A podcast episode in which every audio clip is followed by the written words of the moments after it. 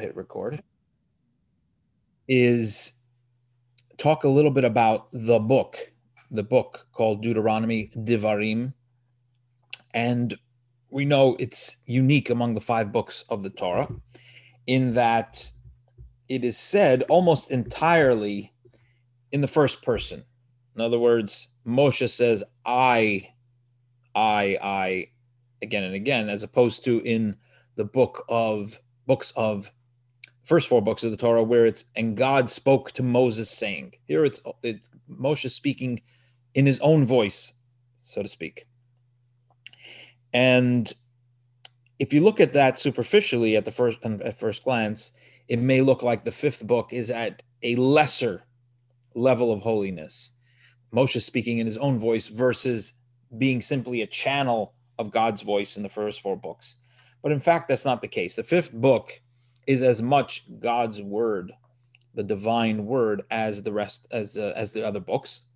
And in fact, if we dig deeper, we're going to find that there's an even greater measure of connectivity to, the, to, to God's essence that comes through in the fifth book than in the other books. And we have clearly in the teachings of our sages that Moshe is speaking, yes, in his own voice. I, he's speaking in his own words, but this is the voice of God coming through him in the fifth book as well. And so, just for example, we know that a Torah scroll has to be absolutely complete. We're learning about it in, in uh, laws of Maimonides' laws these days. Every letter is critical. If you're missing one letter of the Torah, the whole Torah is not kosher. And that is not only with the first, first four books, that applies to the fifth book as well. If one letter is missing from the fifth book of the Torah, that Torah is not a Torah till it's fixed. So what what is this? What's going on here with this fifth book? Why is it different? Why is it in in Moshe's uh, in the first person? And how do we see, or how how how can we see that this is in fact a deeper, greater expression of God through Moshe? So the Rebbe explains it as follows. He says that what's happening here that's different is now the Jewish people are actually about to go into the land of Israel. They're at the entrance, they're at the gateway to the land of Israel. And so the first four books are kind of introductory, they are uh, laying the foundations, but in a way they're theoretical because the Jewish people haven't yet gone into um, the place where they're going to fulfill their mission. It's kind of the training, training in, in Book of Numbers, certainly the training they're going through ups and downs. They're questioning God in the book of Numbers. Um, but it's only in, in after this book will they actually go into the land with Joshua. And so it's important when we're making that shift to speak in a different voice. And so Moshe is in a way getting getting getting uh, you know lowering himself so to speak to speak to the people in a way that is going to be very very concrete and applicable in their new life. So the first four bo- books are more abstract, they're more more in the training, more in the theoretical. And the fifth book is Moshe speaking to the people really at their level and how they're going to to be in their new life. And another big difference between these two between the, the four and the five is that until this point they're living a very spiritual existence as we've talked many times a very miraculous existence. And now they're going to be going into a world that is not so miraculous. They'll still have miracles here and there but in comparison to their life from the exodus until here where they have major miracles of the exodus and the splitting of the sea the manna and so forth suddenly they're going to be living in a natural world. And so there's a shift going on and and the fact that we have a new type of uh, communication from from God through Moshe in the fifth book is because of that shift that's going to happen with the Jewish people, just as the Jewish people are going into going further away, so to speak, from the from divine revelation. They're going into the quote unquote real world, into the natural world. Similarly, Moshe is now speaking in his own voice and channeling God's word in a way that is going to speak to them in their new um, in their new role in, in the world. So that's the reason why there's a change in how the Torah is being conveyed from the first four books to the fifth book. I'm just thinking about it now. We have that in Pirkei Avot. in the first Mishnah of Pirkei Avot that we have five stages of of uh, the transmission of Torah from Moshe from Sinai, Moshe to Joshua, Joshua to the elders, elders to the prophets, the prophets to the men of the great assembly. And the Rebbe there explains that these five um, five degrees from Moshe all the way to the men of the great assembly represent not just the history of the transmission of the Torah, but also the, the way that each of us experiences Torah study and application of Torah in our own life. And what he says there is that the first four are theoretical, they're preparatory, they're getting you ready. And it's the fifth one, which is about how does Torah is it's where the um, where the rubber hits the road. How does the Torah actually manifest itself in our lives in the real world? So it's an interesting uh, parallel where the fifth book is also connecting to the real world. The, the second point, though, is um, how do we see that in this fifth book, not only is it not a, um, not only are we not going down in holiness, but in fact we're going up. And the Rebbe says something very beautiful. He says, you would think that when Moshe is speaking in his own voice, that's a lesser degree of humility, of of devotion, of um, of dedication to God. Whereas if if he's just repeating God's words, then that's the absolute humility, the absolute self nullification. The Rebbe says counterintuitively, no. That in fact, when a person is just repeating God's words, and in that type of self nullification, there is there's actually not a complete self nullification. There's not a complete dedication. Why? Because what it says is that as long as I am completely null, self nullified in the presence of God, then I am in a state of dedication. But once I would start using my own voice, once I would start taking the world into consideration, the, the, the recipient of my words into consideration, and having to tailor my words so that I'm speaking to them and they are going to get they're going to really receive what I'm saying, then I'm moving. You would think I'm moving away from from connection to God. It says no, the opposite.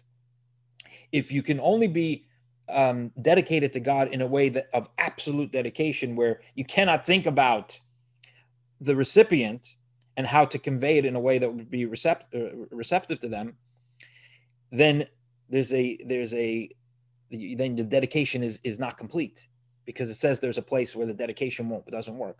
But if I'm able to remain dedicated, even in a place where I'm allowing um, for the existence of something that is outside of, of, of God consciously, and to be able to bring divine consciousness there, that's an absolute dedication. I'm saying I'm dedicated in all circumstances, even in a place where I need to tailor my words to be understood to to um, those who may not have a divine consciousness. So actually, it's in the fifth book where Moshe is is doing this dance where on the on the one hand he's channeling God's word, but at the same time he is doing so in a way that to convey the words to the people in a way that will be receptive to them. In the, in that in that uh, role, he is expressing a dedication to God and a self nullification that surpasses surpasses the dedication and self nullification that we have in the first four books. So that kind of complex um, idea is a very beautiful idea and gives us a great introduction to this book of Deuteronomy and understanding not only that that not only are we um, do we have the same holiness as the first four books, but in fact we've we've we're experiencing something that is even higher than the first four books. We also have this idea with the book of Deuteronomy that it has to do with teshuvah, with repentance. In fact, there's a custom that on the night of Hoshana Rabbah, which is the last day of the period of of uh, repentance of teshuvah, the annual um, the annual season of repentance, which starts pretty soon in the month of Elul, the first day of Elul, one month before Rosh Hashanah, that goes through the full month of the 30 days in preparation for Rosh Hashanah. Then it goes to Rosh Hashanah, Yom Kippur, even Sukkot, even though Sukkot is a celebration, but still we are doing the Hoshanot. We're asking God for, for we're still praying for a good year and where it ends, where that period of of repentance and I mean repentance never ends, but that special period of repentance ends just before on the last day of Sukkot. Once we go into Shmini Atzeret, Simchat Torah, then we're in a new a new season. So it's on that last night, the last night of that season, customary to stay up the whole night, but it's also customary to read the book of Deuteronomy, the entire book from beginning to end.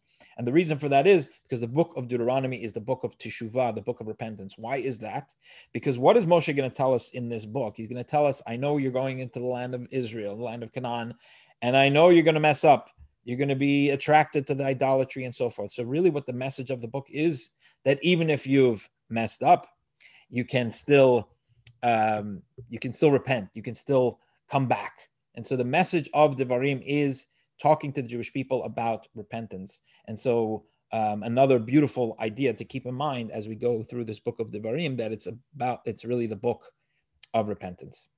So that in short is an introduction to the book of devarim. And i also wanted to mention that i made a mistake yesterday and I said that Moshe begins the book of Devarim on the first of Adar, which was uh, which is not the case. He began the the speaking these words of Devarim, his rebuke. He started that on the first of Shevat, the eleventh month of the of the year is Shevat, not Adar. Adar is the twelfth month, so it was actually thirty six days before his passing. He passed on the seventh of Adar, and he started his speech on the first of Shevat, the eleventh month and so his speech went for 36 days. It was a 36 day speech. I think it broke a record or made the record. And uh, that goes. So the the um, and and and again, what he's talking about in this speech, he's rebuking the people as we saw yesterday, a little bit. That the rebuke will go until the beginning of, of next week's parsha V'etchanan, and then afterwards there is a review of the laws and also some new laws that are being introduced in this book of Deuteronomy. So, with one minute left before we go to questions and comments, I'll just do one verse that we missed yesterday, and that is verse four, where um, the Torah tells us when Moshe started this rebuke. Verse 4, it says, After he had smitten Sichon, king of the Amorites, who dwelt in Heshbon, and Og, king of the Bashan, who dwelt in Ashtarot in Edrei. Rashi tells us two things about this verse. First of all, he says that Moshe waited to rebuke them until after he had conquered Sichon and Og, these two great, powerful kings. The second thing that Rashi says is that the verse is emphasizing, even though we know where Og was and we know where where Sichon was, the verse is emphasizing these were strong kings and they were strong places. Um, and so a strong king in a strong place, wow, to be able to conquer them, that's that's a big feat. And why did he wait until after conquering these two kings? The answer is that when you rebuke somebody, right? That's always a tricky, dangerous thing. It can backfire. It can have the opposite effect of what you're trying to do. And one of the tricks, the hacks, if you want to be successful at rebuke, is you have to. the, the, I mean, the, the crux of the issue is the person has to feel that you're rebuking them out of love, that you're you're doing it for their sake. And there's always that risk that a little bit of ego comes through, and it's about you're venting, or you're holier than thou, or you're angry, and or, or, or, the rebuke could be coming from another place. So how what's one way of showing that it's coming from a place of love? If you do something good for the person if you help them in their lives then they become more receptive to what you have to say. Oh this person cares about me and he's telling me something. Maybe i should listen. And so moshe waits till after he has conquered sichon and og. He has begun the process of conquering the land of israel. And so it, it makes the Jewish people more receptive to what he has to say. And we saw yesterday, again, this idea of rebuke being a tricky thing that Moshe, that the timing is very important. So yesterday we saw that he's doing it just before his death, 36 days before his death. And here we say, we see it's also not just the timing in his life, but also what he has done for them that makes them more uh, receptive to what he is going to say. So we'll pause there and open it up to questions and comments.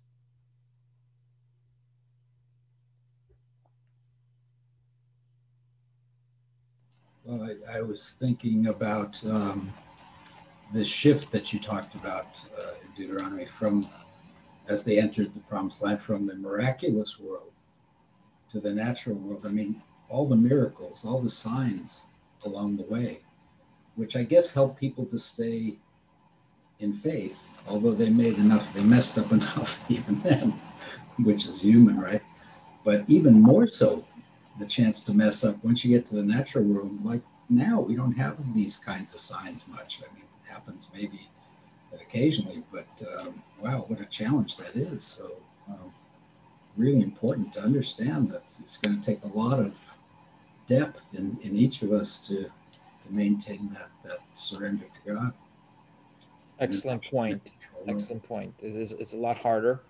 And, um, but it's important, of course, and just stating the obvious, is important in order for us to fulfill the goal of creation that we're able to, and we've done it. The Jewish people have incredibly, incredibly, uh, in thousands of years where we haven't seen these miracles on an ongoing basis. Again, like you said, we do have them occasionally, but you know the prophets even talk about it. We don't have, we don't have. Um, we're in an era where we don't have the prophecy, we don't have the revealed miracles, and yet we've been able to to stick with the program, and we're still here thousands of years later studying God's Torah and doing the mitzvot. It's really an incredible, incredible accomplishment, and much a much greater accomplishment, obviously, than than uh, remaining dedicated to God in, in an environment of of the miraculous. And it shows that you know this is real. That it can be done, even in the material world, in the natural world, where God is is hidden. Maybe that's a miracle in itself. yes, absolutely. Is the Mashiach that uh, when we go back to those miracles again? Is that we're going kind of looping back around? Is that what it's intended to be? That's a good point about the times of Mashiach. So in our in our JLI course about Mashiach, we talked a little bit about that. And according to Rambam Maimonides, the time of Mashiach, at least at the beginning, does not require any miraculous phenomenon. Um, so that that's not at least not at the beginning. But yes, there, it does describe a more miraculous time um, after the, the initial stages of Mashiach. Bruce, I see you have your hand up. Yes, and you've kind of answered you have answered the question, but it's amazing after 40 years in the wilderness and having everything provided for them, their food, their clothing, their water, everything, that they didn't just get everybody, you know, fat and lazy. and, you know, it's like you don't want to do too much for your kids because you want them to have that drive. And it's that's a miracle also. Right. Great point. Yeah. And we do see that Jews did mess up. But, uh, you know, we always, we've seen this already a few times where the Torah gives a kind of contradictory report of the Jewish people in the desert. And I think that the uh, the explanation is that there were elements within the people that that really struggled, and you know people are also complex. So you know, just re- was reminded of it with the story of Moshe's passing, right? And and the rebuke. You see the people still ready to deflect his rebuke and say, "Oh, if I had been there," you know, we learned yesterday that um, you know Moshe wanted all the Jewish people to be there because if somebody wasn't there, it said, "Oh, I would have answered this or that to Moshe's claims." So you still had this, uh, you know, this ability to this kind of conflicted relationship with Moses, their teacher, where on the one hand, you know, when he said that the the last mission, they didn't want to. This was from last week's parsha. The the last mission that Moshe had the Jewish people didn't want to get involved with it because they knew after that mission was complete, Moshe would die, and they didn't want him to die. So on the one hand, there's the great love for Moshe, and on the other hand, uh, they're also critical. So it's it's a it's a complicated thing. So even in the desert with all the miracles, they still manage to maintain their their free choice. But as you said, you know that could be a part of it where everything is being taken care of for you. Um, it could have a negative impact as well.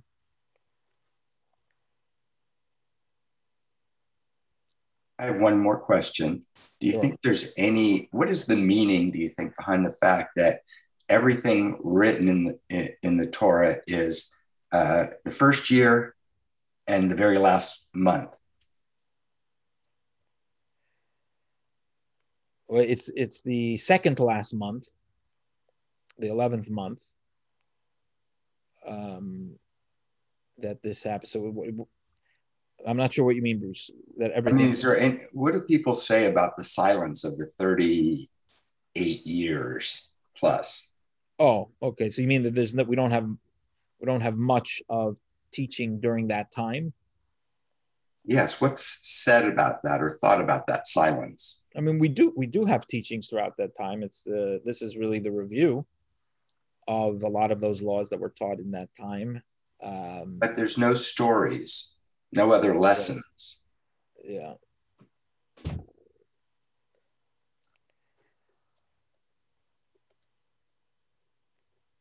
Yeah, that's a good point. It's a good point. I think during these 40 years, the Jewish people are absorbing, you know, as we've learned in the past, that it takes 40 years for, I mean, 40 in general, the number 40 is a time of transformation. And 40 years, Talmud says specifically, it takes for a teacher to, for a student to really internalize what a teacher is saying. So um, perhaps that's, you know, just think off the top of my head, perhaps that's what what's going on here is that there's absorbing and internalizing of the ideas that have been taught. And then it, again, right before they go into the land of Israel, it's being taught at a, in a different way as a preparation for, for real life in the real world. Is, is there a um, concept of as hard as it is, it can be done? Because they, you know, things get a little wiggy at the beginning everybody then gets their mind right, if you will, put it that way.